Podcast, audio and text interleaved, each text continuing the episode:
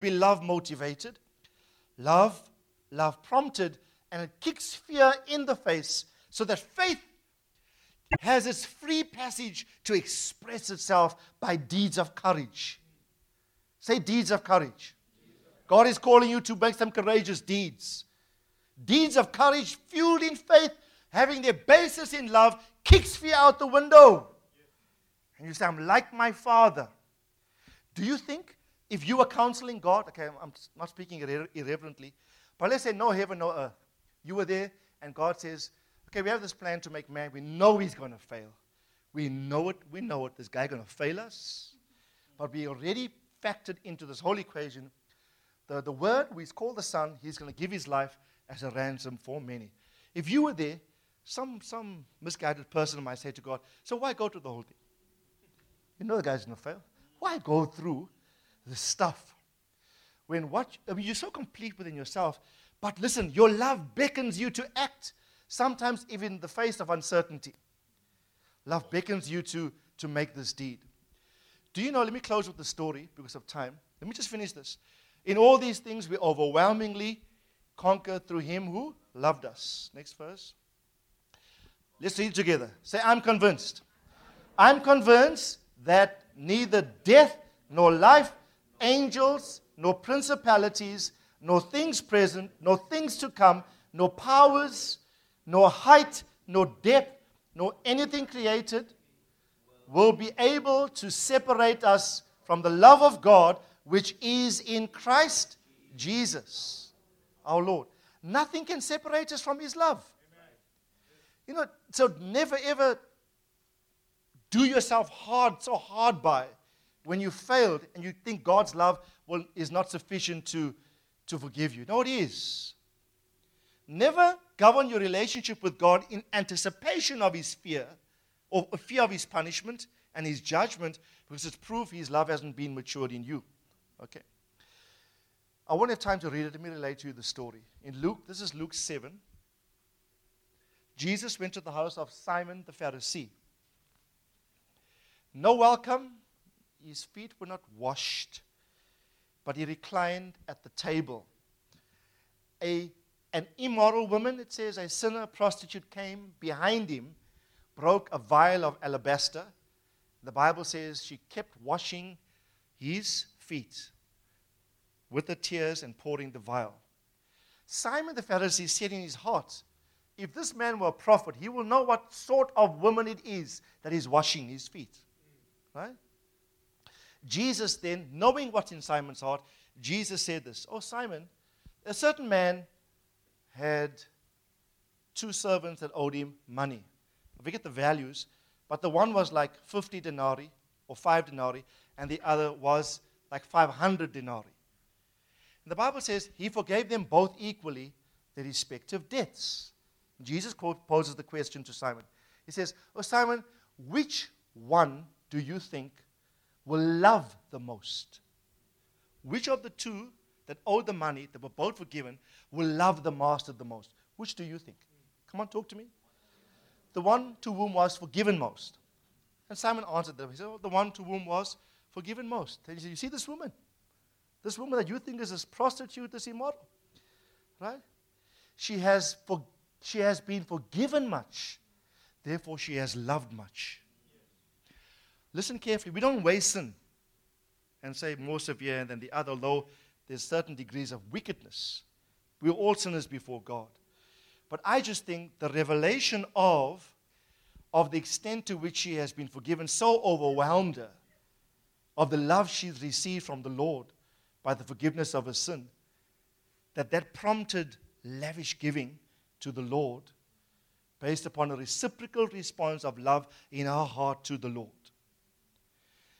Sometimes lavish giving is proof of a revelation in you of how you've understood the love of God to you. Now, just tell your neighbor, you too have been forgiven much.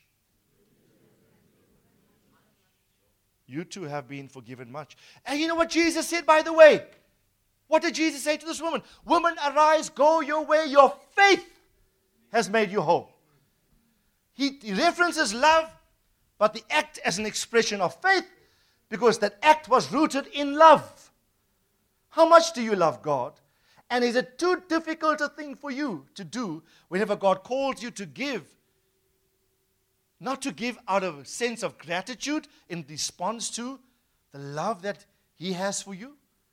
Is it too much a thing to ask? Love, faith works by love, Galatians 5 6 says. And I want to encourage you the more your love grows, the more the fear leaves you. Fear will be cast out, and you will be engaged in lavish, generous giving purely as a reflection of God, your Heavenly Father. And when that love is present, faith will be inevitable because love drives faith's actions. Love propels faith. What love sees, faith seeks. If you see with the eye of love, the faith is employed to do the work with deeds because it's prompted by the love of God within you. Okay? The love of Christ constrains me. Now, you've seen some of these, these army movies, like America fighting Second World War, etc. Patriotism to one's country, love for country and land can drive you to make serious sacrifices for your, for your country.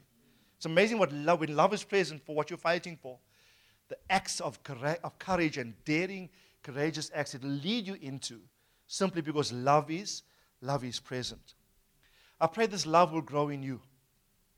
And I pray that you would, you would come to the place of, of unabandoned, faithful giving that is rooted in the love of God.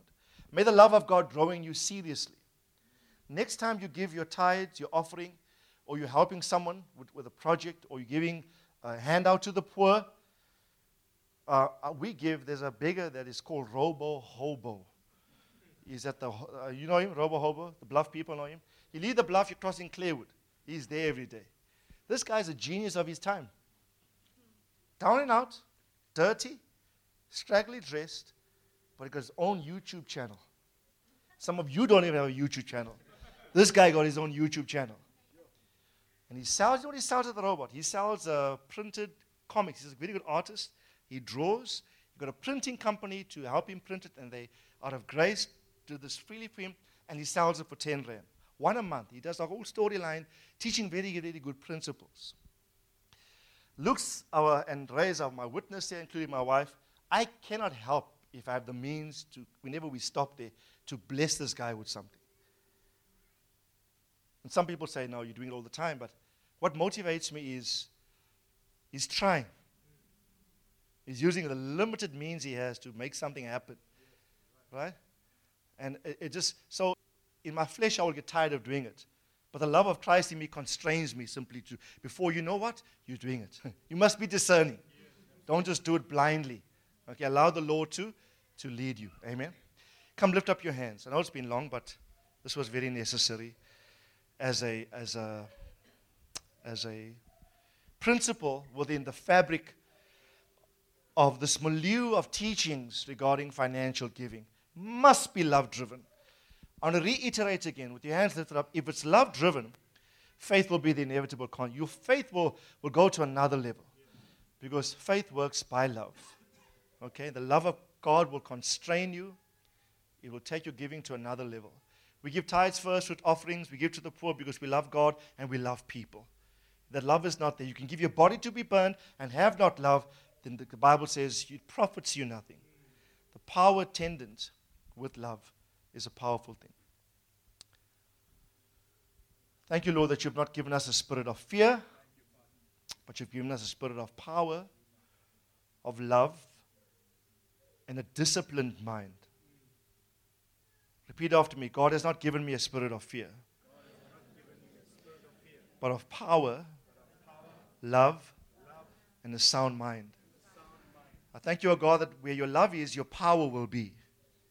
Where your love is, there will your power be to support the intentions of your love. So, right now, come and lift your hands. We receive this love in new way. Romans 8 says, The love of God is shed abroad in your hearts by the Holy Ghost, which has been given to you. I pray right now, even for myself, may I grow in your love. May your love just baptize me afresh. I pray a fresh baptism for the whole house and for those listening to this audio of the love of Christ in your hearts. A true revelation of how much He loves you and how much you ought to love as a, as a result of His love in you. Shed that love abroad in our hearts. Holy Spirit, I pray in Jesus' name.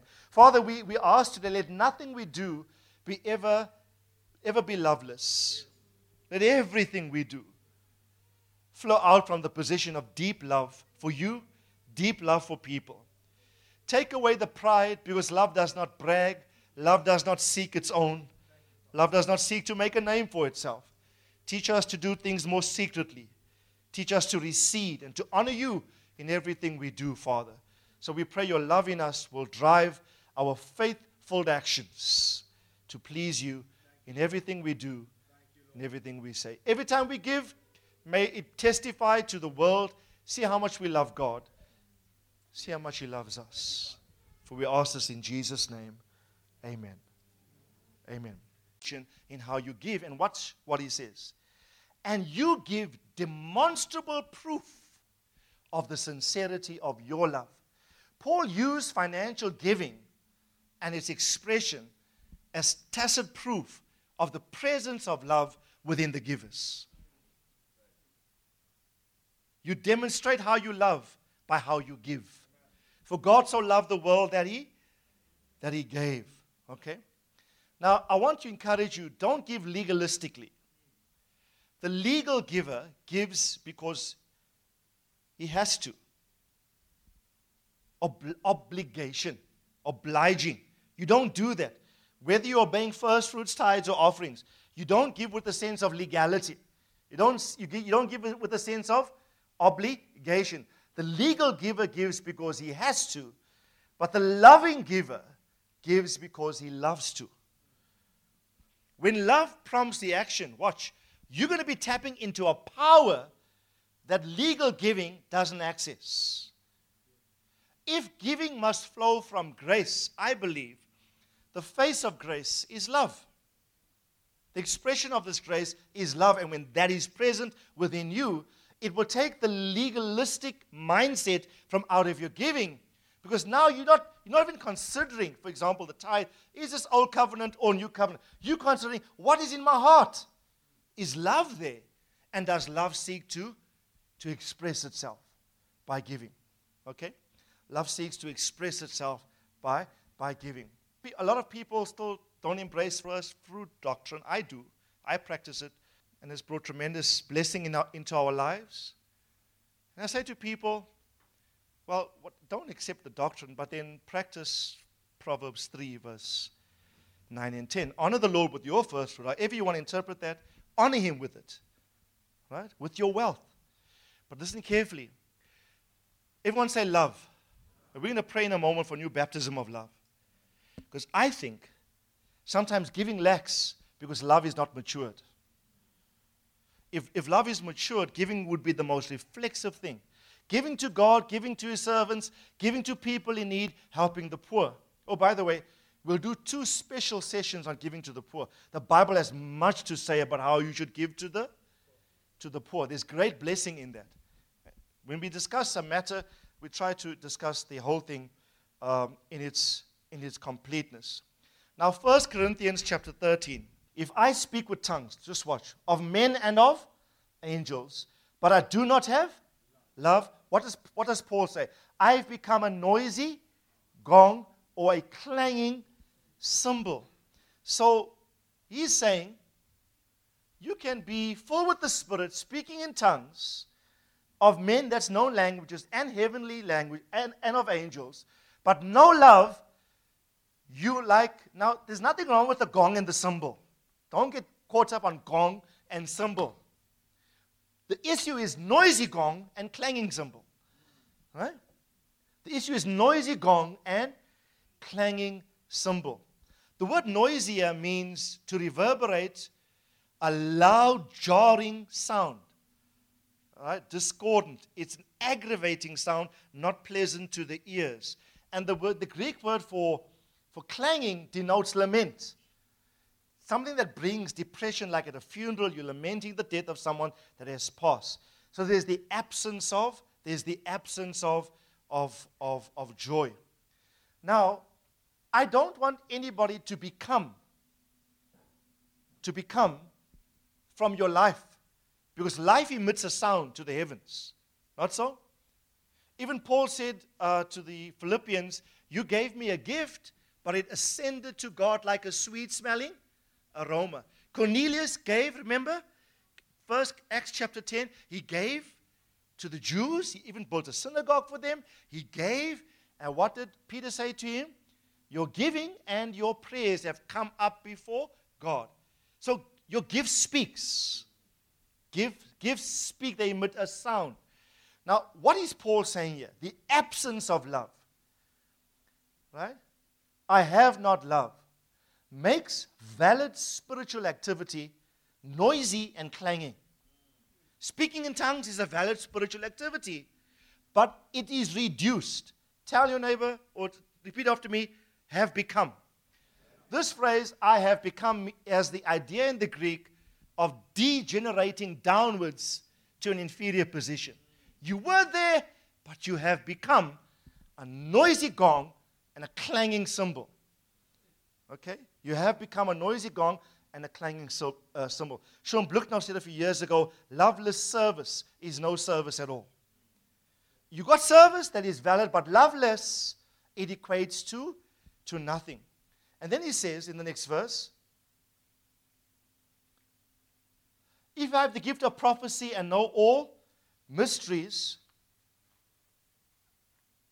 and knowledge, like you're the big apostle on the block because apostles decode mysteries and prophets. You are so knowledgeable, you can decode all the- the- theology and doctrine, etc. And if I have all faith so as to remove mountains, so you have the faith position, but you do not have love, what does he say? I am nothing. And the word nothing is a very, very interesting word, if I can find it in my note. It literally means to have no spiritual authority, no spiritual relevance. You are reduced to nothing without love. Now, this is a frightening thing. You have the gift of prophecy, you have all faith so as to remove mountains, but you are reduced to, to nothing. Just look at verse 4 sorry, verse 3. Watch, this is amazing. If I give all my possessions to feed the poor. So there's giving involved here, right? The, the guy is giving. He's even giving not some of his possessions, he's giving all of his possessions. So the giving is lavish, it's sacrificial.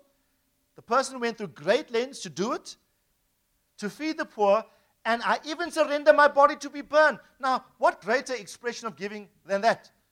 Than to literally give your life so somebody else could live. Is that not the quintessence of giving? For greater love at no man than this, unless a man lay his life down for his friends. What could be greater than giving yourself up to be burned in place of another? But here is the, the frightening thing is this that you could do that without love. He said you could do that, but you don't have love. It profits you zilch, lutho in Zulu. So for me, it's very, very important then, if I engage in any giving activity, if biblically it's possible to, for me to give my life for someone and not have an ounce of love attached to the act, it's a frightening wake up call. Hey, I better make sure that every act of giving is love prompted, is love inspired. Every action flows forth from the love of God. Because even my very creation itself, I, was, came, I came out from a God who, in love, He predestined me and He gave birth to me. Now I am His son. All my giving out now must be welled up from that same love position. Otherwise, you could do the most laudable thing. Woo, hallelujah. Thank you for doing that. And God says, nothing. God's perspective is nothing. Now, I don't want my giving to come to nothing. Giving must be acceptable before the Lord, and it must find great honor um, and acceptability with the Lord. Now, look at Romans chapter 12. Oh, by the way, before we go there, just, just carry on verse 4 of, of 1 Corinthians 13, verse 4. After he's saying that he says, Love is patient, love is kind, is not jealous, does not brag. Now, everyone say, Love does not brag. I don't want you, if you help someone, I don't want pictures on Facebook and saying how well you've done. Right? You don't do the right thing with an ulterior motive of making a name for yourself. Because if, watch, he's saying you can give your body to be burned. Not having love, you are nothing. Then he quickly says, Love does not brag and is not arrogant. And then verse 5, what does he say? Watch. He does not act unbecomingly. And this is what I like does not seek its own. Because some give laudably. Yes, you give, you're giving a lot, but there's an ulterior motive behind the act. And if love does not seek its own, and if you're seeking your own by what you do, it's proved to me love never prompted the act. You do have a reward, but it's only the reward of men before earth, on earth. But God in the heavens, now I don't want you, but I'm at the place where every act must get the applause of heaven. Right? And I want to encourage you do things secretly. Nobody has to know about it, but if heaven regards it, heaven will reward it. Listen carefully the things you do secretly are rewarded publicly. Love must always seek Him, must always seek to, to, to honor the Lord in everything that it does. Now, let me wrap up. I won't have time to finish this because time is just racing away. The quintessential thing that I, I want to focus on is this Hebrews 11, verse 4 says this By faith, Abel offered to God a more excellent sacrifice than Okay. Everyone say by faith. Now, in, in the weekend of our prophetic uh, uh, seminar, the not prophetic seminar, the financial seminar, I discussed this whole text quite thoroughly. I don't want to go there now. But this guy offered to God something by faith. And I said to you, faith must prompt the act. Right? Now, let me just read to you a bunch of scriptures which will make sense in a moment. Listen carefully. Faith and love must always work together. They can never ever work apart from the other. Colossians 1, verse 4 says, Since we heard of your faith in Christ Jesus and the love which you have for the saints. What did we have? Two things your faith in Christ and the love for the saints. People say, Yes, I have faith in Christ. But I say, You prove that by your love for the saints. Right? Faith it must always, must always have the counterpart of love to it. 1 Thessalonians 1, verse 3 says, constantly bearing in mind your work of faith and labor of love and the steadfastness of your hope in the Lord Jesus Christ in the presence of God our Father. Listen carefully. Your work of faith, I love these phrases work of faith, labor of love, the patience or the steadfastness of your hope. Now there abides three things faith, hope, and love. But the greatest of these is love. In this verse, Paul is saying, I bear in mind your work of faith and the labor of love and the steadfastness of your of your. brethren. mind. I'll comment on that in a moment. Ephesians 6, verse 23 says, Peace to the brethren and love with faith. Everyone say love with faith.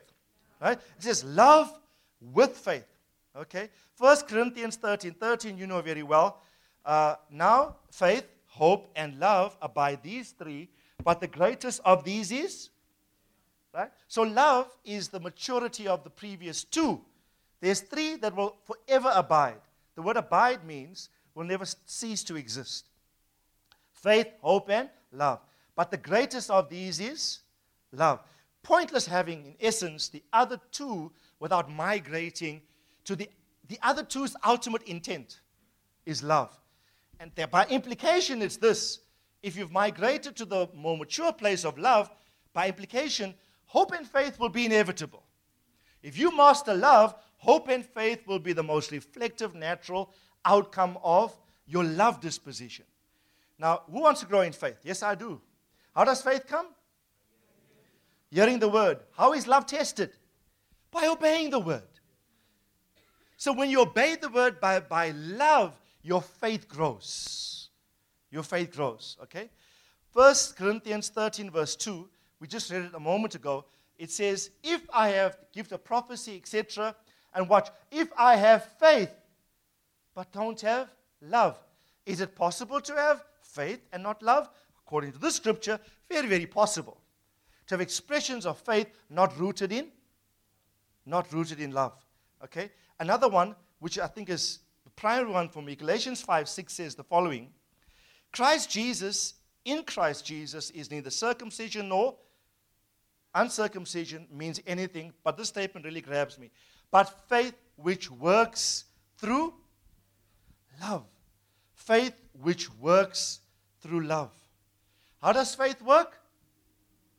Come on, talk to me. How does faith work? Through love. So, when love is present, faith will be inevitable.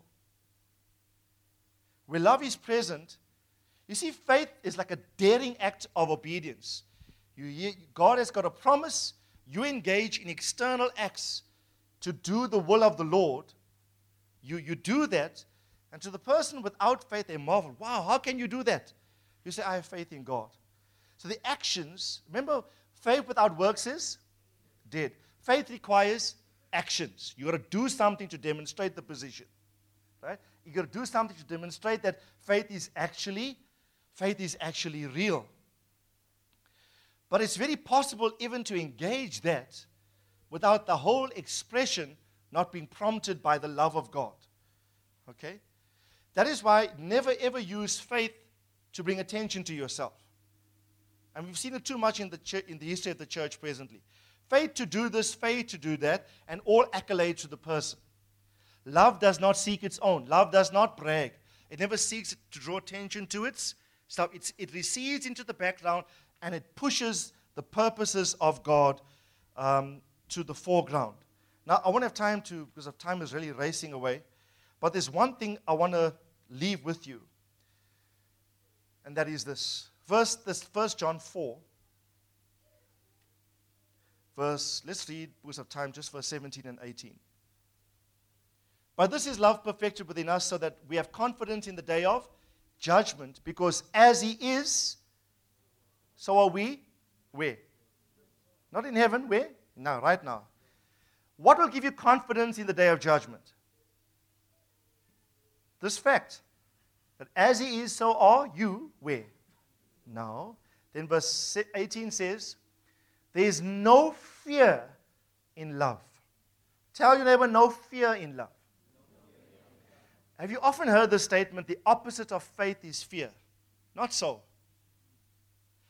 Fear will definitely impede faith. But biblically, the opposite of faith, the opposite of fear is love. Because in love, there is no there is no fear. The opposite of love is not hate. The opposite of love is fear. The opposite of fear is not faith. The opposite of fear is love.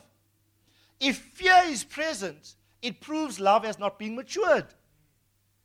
So it says, for example, in, there is no fear in love, but perfect love casts out all fear because fear involves punishment, and the one who fears is not perfected in, in love.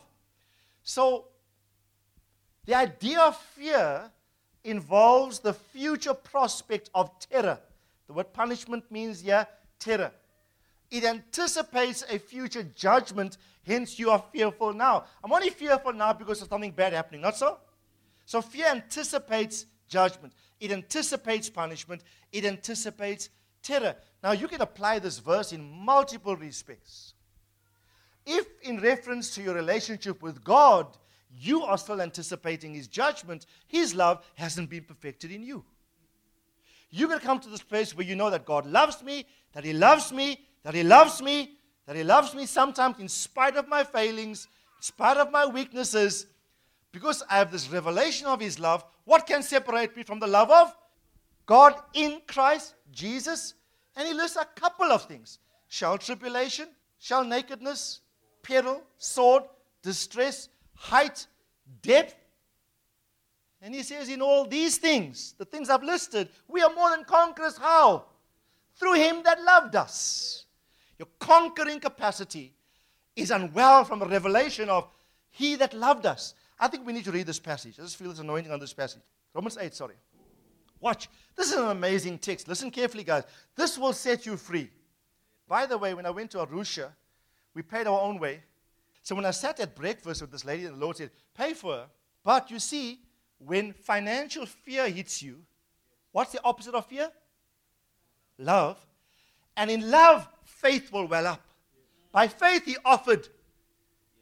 But faith emits from a love position that kicks, you know, cast. I wish I, I'm looking for, who can I? Kick that devil.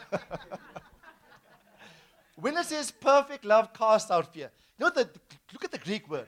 It means to, like, it's like, it's like, cast is a very violent term in Greek. You don't passively deal with this. You rise up violently and you say, you fear outlapper. Everyone say outlapper. Tell you, repeat after me. Perfect love kicks fear out. I don't want anybody to fear. Young people, Braden, if you're in the dark, you don't fear the dark. Why? You consume by the fact God loves me. Nothing can happen to me. And what does perfect love do? Cast out the fear. Fear needs to be cast out. Do not tell someone, do not fear. Don't fear anything. This, this might not have only reference to finan- things financial. For anything, if the, pres- the presence of fear indicates you haven't matured in the love of God. Let me just say this to you. When fear hits you, it's an opportunity to, for you to assert the fact that God loves. Mm. Amen. So I'm sitting in the restaurant and I'm saying, counting my pennies, but I say, hey Lord, but you know what? What over what before you could read before you could even decide not to pay it. What does love? I read the text. Love constrains. Love compels. When love compels, before you know what you're paying for the thing, not having succumbed to the fear of not having. Do you know what the biggest thing for people to part with their money is this? The fear of loss, the fear of not having. That's a fear that the love of God in you must overpower. We're going to kick out fear. Amen? You kick out that dynamic because forever you will not have the requisite faith. Because by faith he offered a more excellent sacrifice than, than Cain. You will not have the requisite faith to obey what God is calling you to, to obey. So, let's read this together. Come, let's read in chorus. One, two. Who shall separate us from the love of Christ? Will tribulation or distress, persecution or famine or nakedness or peril or sword? Just as it is written, For your sake we are being put to death all day long we are considered as sheep to be slaughtered. But in all these things, stop there, say it again, these things. What biblically are these things? All the things is just listed, right? Says, in all these things we overwhelmingly conquer through him who what? Why do I conquer? I have a revelation of how much he loved me. You see, we often quote this we are more than conquerors, but we don't focus through him that loved. When you have a revelation, listen carefully. This is, um, I may just mention it now, but because of time. When you have a revelation of how much He has loved and what that means to you, that the revelation of that love will displace all financial fear in you.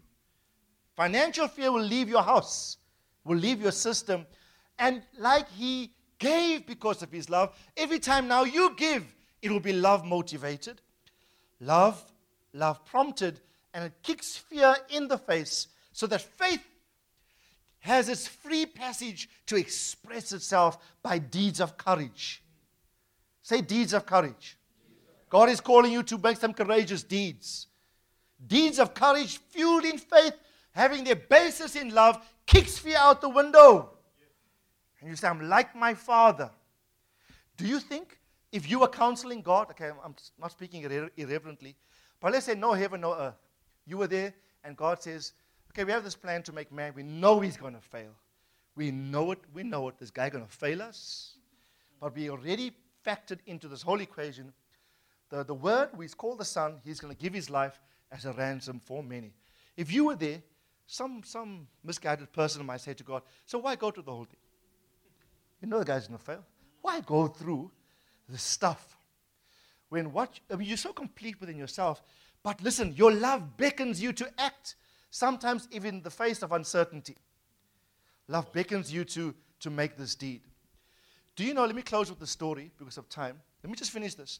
In all these things, we overwhelmingly conquer through him who loved us. Next verse. Let's read together. Say, I'm convinced. I'm convinced that neither death nor life, angels, nor principalities, nor things present, nor things to come, nor powers, nor height, nor depth, nor anything created will be able to separate us from the love of God which is in Christ Jesus, our Lord. Nothing can separate us from His love.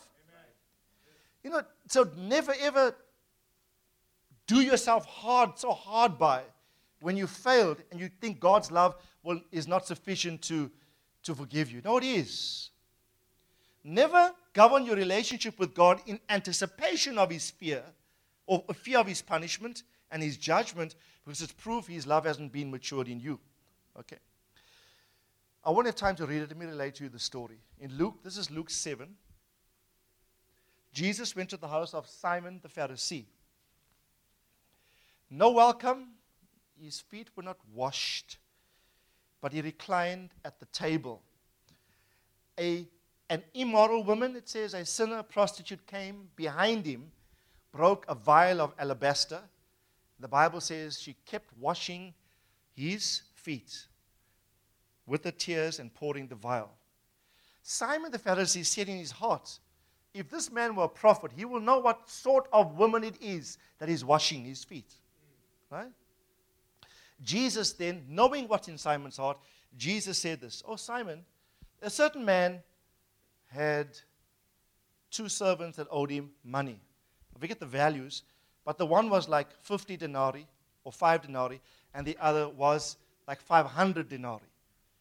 And the Bible says he forgave them both equally their respective debts. Jesus poses the question to Simon. He says, Oh, Simon, which one do you think will love the most? Which of the two that owed the money, that were both forgiven, will love the master the most? Which do you think? Come on, talk to me. The one to whom was forgiven most. And Simon answered them. He said, oh, The one to whom was forgiven most. And he said, You see this woman? This woman that you think is a prostitute, this immoral. Right? She has, for, she has been forgiven much. Therefore, she has loved much. Listen carefully. We don't weigh sin and say more severe than the other, although there's certain degrees of wickedness. We're all sinners before God. But I just think the revelation of, of the extent to which she has been forgiven so overwhelmed her, of the love she's received from the Lord by the forgiveness of her sin, that that prompted lavish giving to the Lord based upon a reciprocal response of love in our heart to the Lord. Sometimes lavish giving is proof of a revelation in you of how you've understood the love of God to you. Now, just tell your neighbor, you too have been forgiven much. You too have been forgiven much. And you know what Jesus said, by the way? What did Jesus say to this woman? Woman, arise, go your way. Your faith has made you whole. He, he references love but the act as an expression of faith because that act was rooted in love. How much do you love God? And is it too difficult a thing for you to do whenever God calls you to give? Not to give out of a sense of gratitude in response to the love that He has for you? Is it too much a thing to ask? Love, faith works by love, Galatians 5 6 says. And I want to encourage you the more your love grows, the more the fear leaves you. Fear will be cast out. And you will be engaged in lavish, generous giving purely as a reflection of God, your Heavenly Father. And when that love is present, faith will be inevitable because love drives faith's actions. Love propels faith. What love sees, faith seeks. If you see with the eye of love, if faith is employed to do the work with deeds, because it's prompted by the love of God within you. Okay? The love of Christ constrains me. Have you seen some of these, these army movies, like America fighting Second World War, etc.? Patriotism to one's country, love for country and land can drive you to make serious sacrifices for your, for your country. It's amazing what love, when love is present for what you're fighting for, the acts of, of courage and daring, courageous acts it lead you into simply because love is, love is present. I pray this love will grow in you. And I pray that you would, you would come to the place of, of unabandoned, faithful giving that is rooted in the love of God. May the love of God grow in you seriously. Next time you give your tithes, your offering, or you're helping someone with, with a project, or you're giving a handout to the poor, uh, uh we give, there's a beggar that is called Robo Hobo. He's at the, uh, you know him, Robo Hobo? The bluff people know him. He leads the bluff, you're crossing Clearwood. He's there every day. This guy's a genius of his time. Down and out, dirty, straggly dressed, but he got his own YouTube channel. Some of you don't even have a YouTube channel. This guy got his own YouTube channel. And he sells, you know what he sells at the robot? He sells uh, printed comics. He's a very good artist. He draws. He got a printing company to help him print it, and they, out of grace, do this freely for him, and he sells it for 10 rand. One a month. He does a whole storyline teaching very, very good principles. Looks our and Ray's are my witness here, including my wife. I cannot help if I have the means to, whenever we stop there, to bless this guy with something. And some people say, no, you're doing it all the time. But what motivates me is he's trying. He's using the limited means he has to make something happen. Right? And it, it just, so in my flesh, I will get tired of doing it. But the love of Christ in me constrains me simply to, before you know what, you're doing it. you must be discerning. Don't just do it blindly. Okay, allow the Lord to, to lead you. Amen. Come lift up your hands. I know it's been long, but this was very necessary as a, as a, as a principle within the fabric of this milieu of teachings regarding financial giving. Must be love driven. I want to reiterate again with your hands lifted up. If it's love driven, faith will be the inevitable con. Your faith will, will go to another level because faith works by love. Okay? The love of God will constrain you, it will take your giving to another level. We give tithes first with offerings. We give to the poor because we love God and we love people. That love is not there. You can give your body to be burned and have not love, then the Bible says it profits you nothing. The power attendant with love is a powerful thing. Thank you, Lord, that you've not given us a spirit of fear, but you've given us a spirit of power, of love, and a disciplined mind. Repeat after me God has not given me a spirit of fear, but of power, love, and a sound mind. I thank you, O God, that where your love is, your power will be. Where your love is, there will your power be to support the intentions of your love. So, right now, come and lift your hands. We receive this love in new way.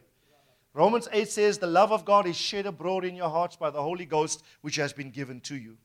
I pray right now, even for myself, may I grow in your love. May your love just baptize me afresh. I pray a fresh baptism for the whole house and for those listening to this audio of the love of Christ in your hearts. A true revelation of how much He loves you and how much you ought to love as a, as a result of His love in you. Shed that love abroad in our hearts. Holy Spirit, I pray in Jesus' name.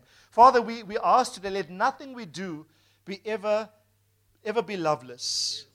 Let everything we do flow out from the position of deep love for you, deep love for people. Take away the pride because love does not brag, love does not seek its own, love does not seek to make a name for itself. Teach us to do things more secretly. Teach us to recede and to honor you in everything we do, Father. So we pray your love in us will drive our faithful actions to please you in everything we do, in everything we say. Every time we give, may it testify to the world see how much we love God, see how much He loves us. For we ask this in Jesus' name. Amen. Amen. In how you give, and watch what he says. And you give demonstrable proof of the sincerity of your love. Paul used financial giving and its expression as tacit proof of the presence of love within the givers. You demonstrate how you love by how you give. For God so loved the world that he that he gave. Okay? Now, I want to encourage you don't give legalistically. The legal giver gives because he has to. Ob- obligation, obliging. You don't do that. Whether you're obeying first fruits, tithes, or offerings, you don't give with a sense of legality. You don't, you, you don't give with a sense of obligation. The legal giver gives because he has to, but the loving giver gives because he loves to. When love prompts the action, watch, you're going to be tapping into a power that legal giving doesn't access. If giving must flow from grace, I believe the face of grace is love.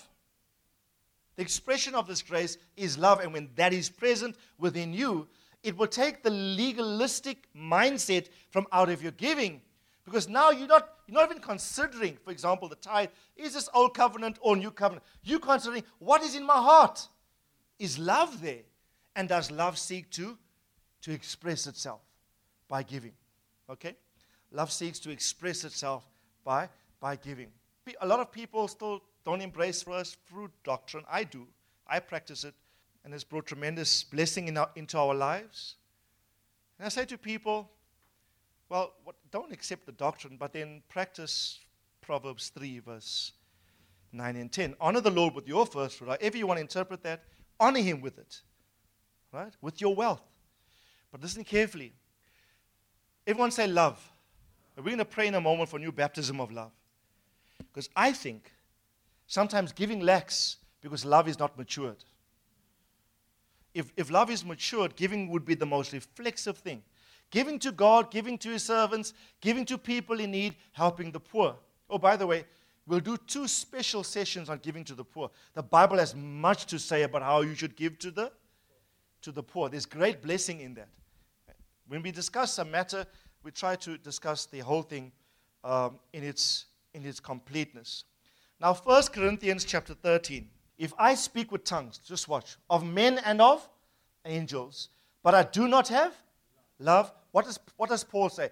I've become a noisy gong or a clanging cymbal.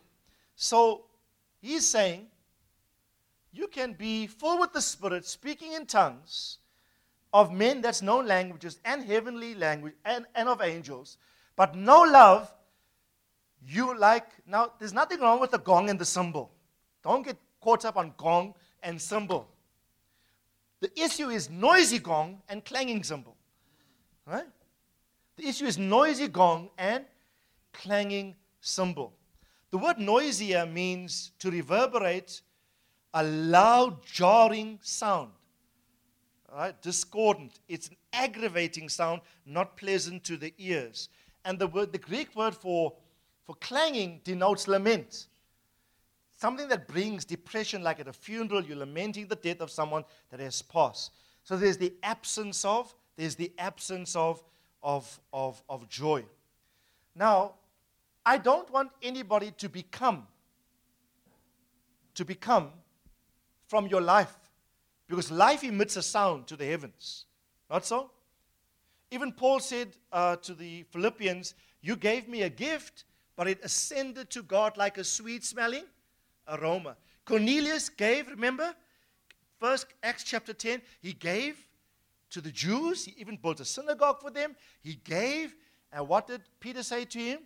Your giving and your prayers have come up before God. So your gift speaks. Give, gifts speak, they emit a sound. Now, what is Paul saying here? The absence of love. Right?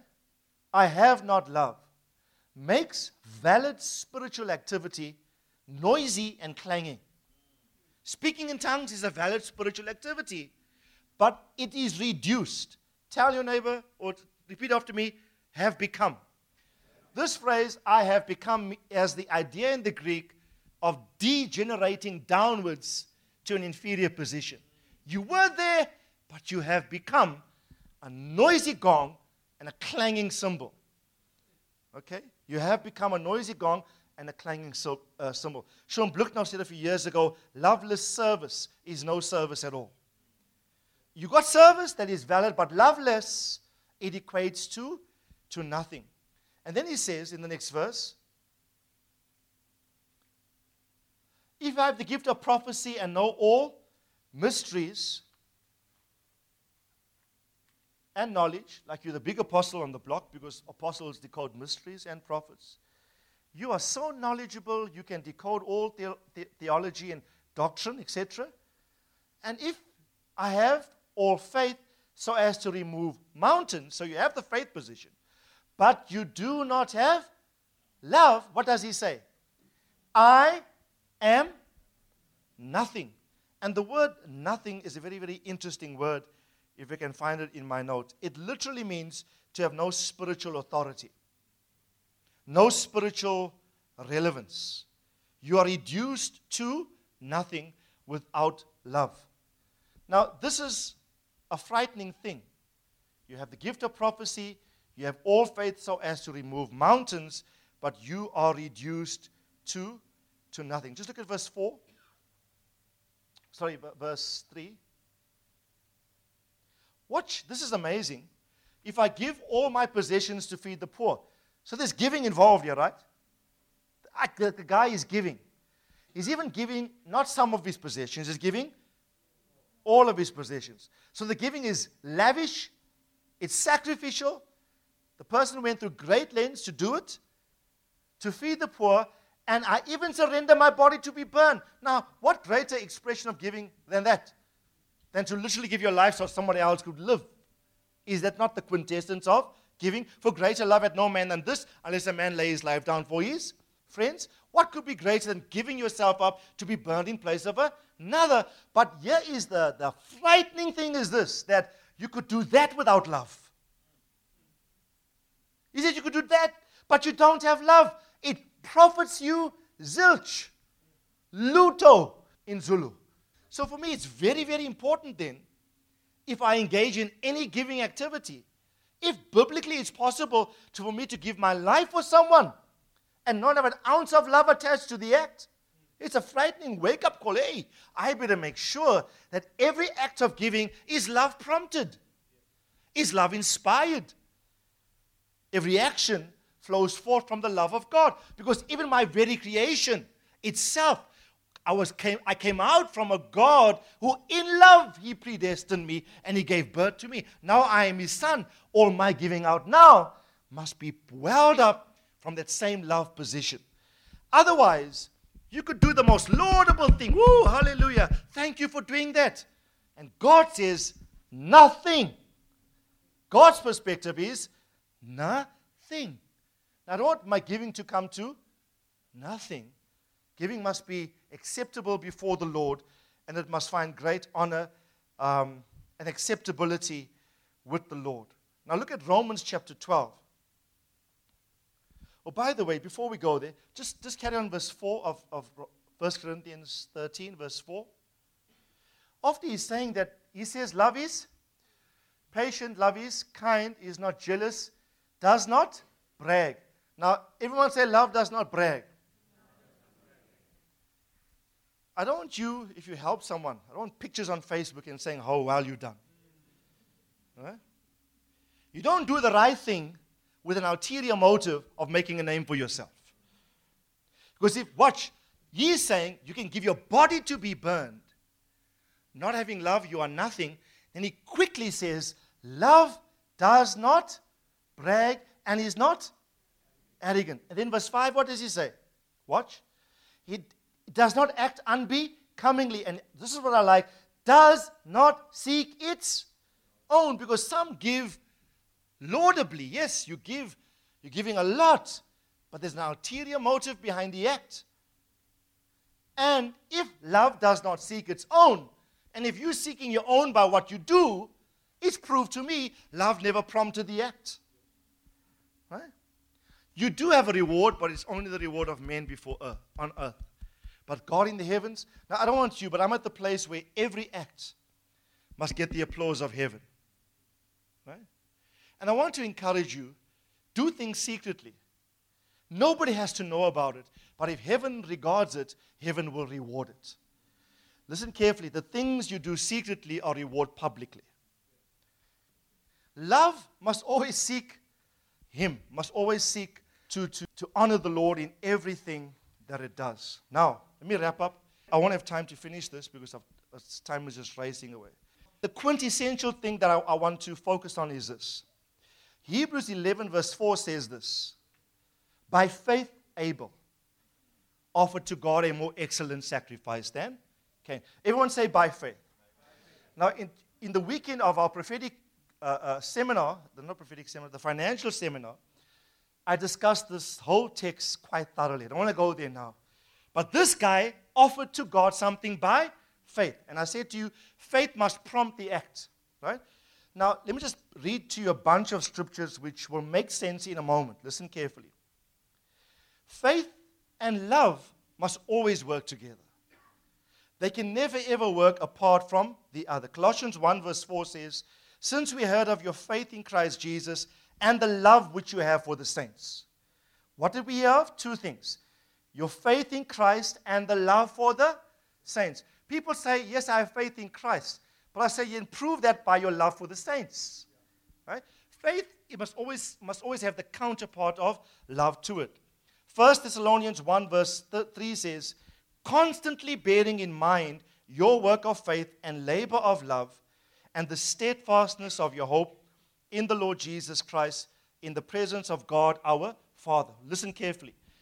Your work of faith, I love these phrases work of faith, labor of love, the patience or the steadfastness of your hope. Now there abides three things faith, hope, and love. But the greatest of these is love. In this verse, Paul is saying, I bear in mind your work of faith and the labor of love and the steadfastness of your of your bear that in mind. I'll comment on that in a moment. Ephesians 6, verse 23 says, Peace to the brethren and love with faith. Everyone say love with faith. Right? It says love with faith. Okay? First Corinthians 13, 13, you know very well. Uh, now, faith, hope, and love abide these three, but the greatest of these is right? So love is the maturity of the previous two. There's three that will forever abide. The word abide means will never cease to exist. Faith, hope, and love. But the greatest of these is love pointless having, in essence, the other two without migrating to the, the other two's ultimate intent is love. And by implication, it's this if you've migrated to the more mature place of love, by implication, hope and faith will be inevitable. If you master love, hope and faith will be the most reflective, natural outcome of your love disposition. Now, who wants to grow in faith? Yes, I do. How does faith come? Hearing the word. How is love tested? By obeying the word. So when you obey the word by, by love, your faith grows. Your faith grows, okay? First Corinthians 13, verse 2, we just read it a moment ago. It says, If I have gift of prophecy, etc., and watch, if I have faith, but don't have love, is it possible to have faith and not love? According to this scripture, very, very possible to have expressions of faith not rooted in not rooted in love okay? Another one which i think is the primary one for me galatians 5 6 says the following christ jesus in christ jesus is neither circumcision nor uncircumcision means anything but this statement really grabs me but faith which works through love. Faith which works through love. How does faith work Come on, talk to me. How does faith work? Through love. So, where love is present, faith will be inevitable.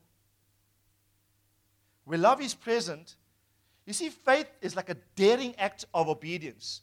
You, God has got a promise. You engage in external acts to do the will of the Lord. You, you do that, And to the person without faith, they marvel, wow, how can you do that? You say, I have faith in God. So the actions, remember, faith without works is dead. Faith requires actions. You got to do something to demonstrate the position. Right? You got to do something to demonstrate that faith is actually faith is actually real. But it's very possible even to engage that without the whole expression not being prompted by the love of God. Okay? That is why never ever use faith to bring attention to yourself. And we've seen it too much in the, ch- in the history of the church presently. Faith to do this, faith to do that, and all accolades to the person. Love does not seek its own. Love does not brag. It never seeks to draw attention to its stuff. It's, it recedes into the background and it pushes the purposes of God um, to the foreground. Now, I won't have time to, because of time is really racing away, but there's one thing I want to leave with you, and that is this. Verse, this 1 John 4, verse, let's read, because of time, just verse 17 and 18. But this is love perfected within us so that we have confidence in the day of judgment, because as He is, so are we. Where? Not in heaven. Where? Now, right now.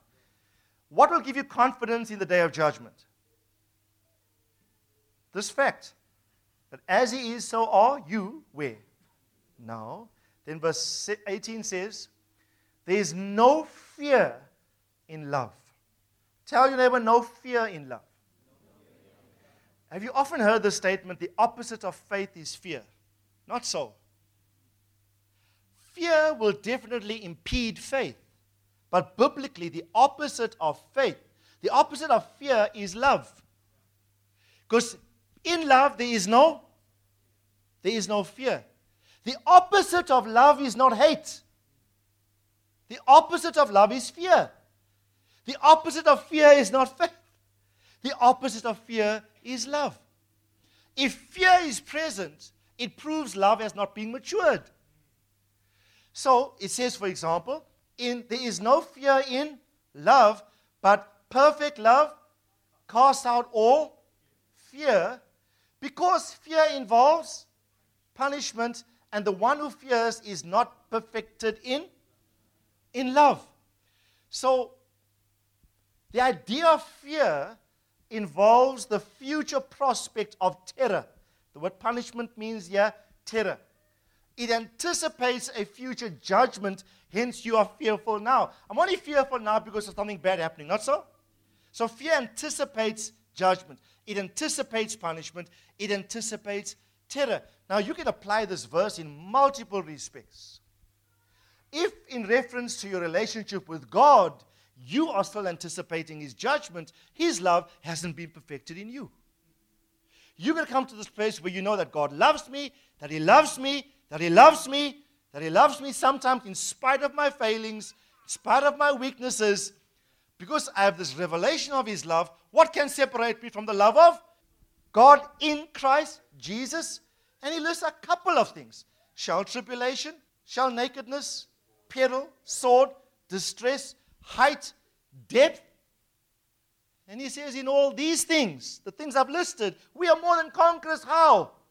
Through Him that loved us. Your conquering capacity is unwell from a revelation of He that loved us. I think we need to read this passage. I just feel this anointing on this passage. Romans 8, sorry. Watch. This is an amazing text. Listen carefully, guys. This will set you free. By the way, when I went to Arusha, we paid our own way. So when I sat at breakfast with this lady, and the Lord said, Pay for her. But you see, when financial fear hits you, what's the opposite of fear? Love. And in love, faith will well up. By faith, he offered. But faith emits from a love position that kicks, you know, cast. I wish I, I'm looking for, can I devil? Kick that devil. when it says perfect love casts out fear, you know, the, look at the Greek word. It means to, like, uh, a. it's like, it's like, cast is a very violent term in Greek. You don't passively deal with this. You rise up violently and you say, you fear outlapper. Everyone say outlapper. Tell you, repeat after me. Perfect love kicks fear out. I don't want anybody to fear. Young people, Braden, if you're in the dark, you don't fear the dark. Why? You consume by the fact God loves me. Nothing can happen to me. And what does perfect love do? Cast out the fear. Fear needs to be cast out. Do not tell someone, do not fear. Don't fear anything. This, this might not have only reference to finan- things financial. For anything, if the, pres- the presence of fear indicates you haven't matured in the love of God, let me just say this to you. When fear hits you, it's an opportunity to, for you to assert the fact that God loves. Amen. So I'm sitting in the restaurant and I'm saying, counting my pennies, but I say, hey Lord, but you know what? What over what before you could read before you could even decide not to pay it. What does love? I read the text. Love constrains. Love compels. When love compels, before you know what you're paying for the thing, not having succumbed to the fear of not having. Do you know what the biggest thing for people to part with their money is this? The fear of loss, the fear of not having. That's a fear that the love of God in you must overpower. We're going to kick out fear. Amen? You kick out that dynamic because forever you will not have the requisite faith. Because by faith he offered a more excellent sacrifice than, than Cain. You will not have the requisite faith to obey what God is calling you to, to obey. So, let's read this together. Come, let's read in chorus. One, two. Who shall separate us from the love of Christ? Will tribulation or distress, persecution or famine or nakedness or peril or sword? Just as it is written, For your sake we are being put to death all day long we are considered as sheep to be slaughtered. But in all these things, stop there, say it again, these things.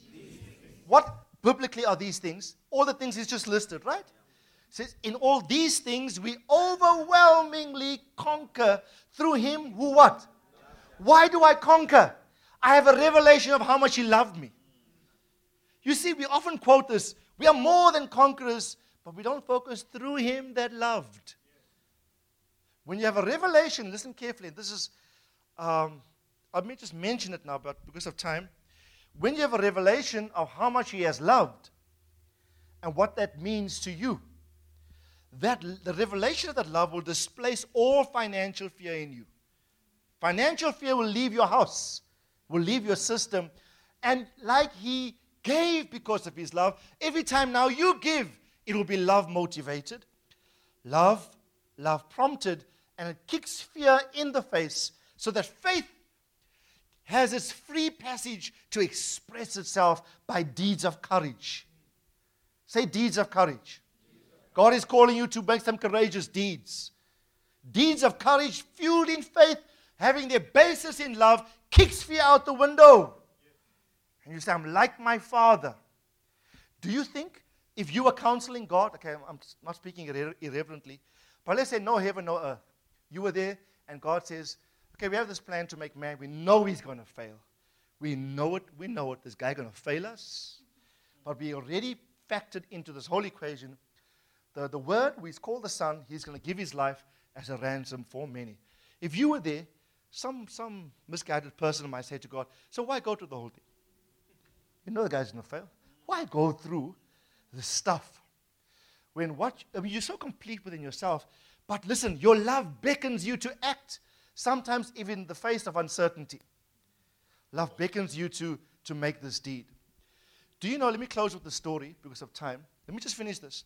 In all these things, we overwhelmingly conquer through him who loved us. Next verse.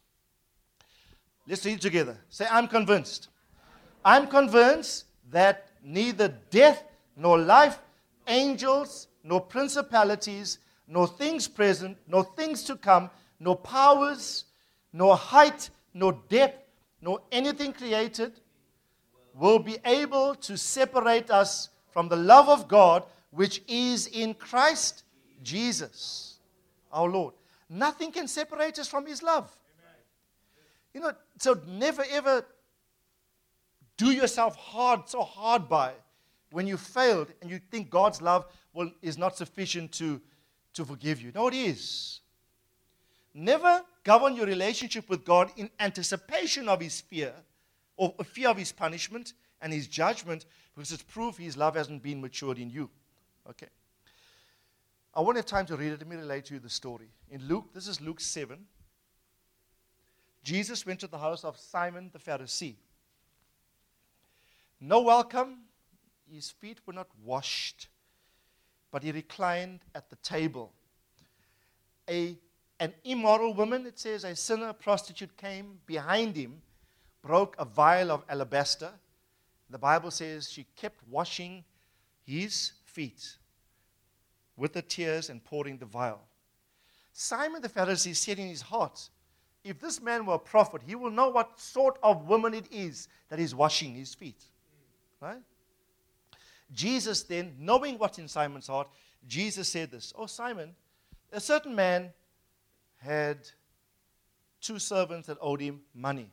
I forget the values, but the one was like 50 denarii or 5 denarii, and the other was like 500 denarii. And the Bible says he forgave them both equally their respective debts. Jesus poses the question to Simon. He says, Oh, Simon, which one do you think will love the most? Which of the two that owed the money, that were both forgiven, will love the master the most? Which do you think? Come on, talk to me. The one to whom was forgiven most.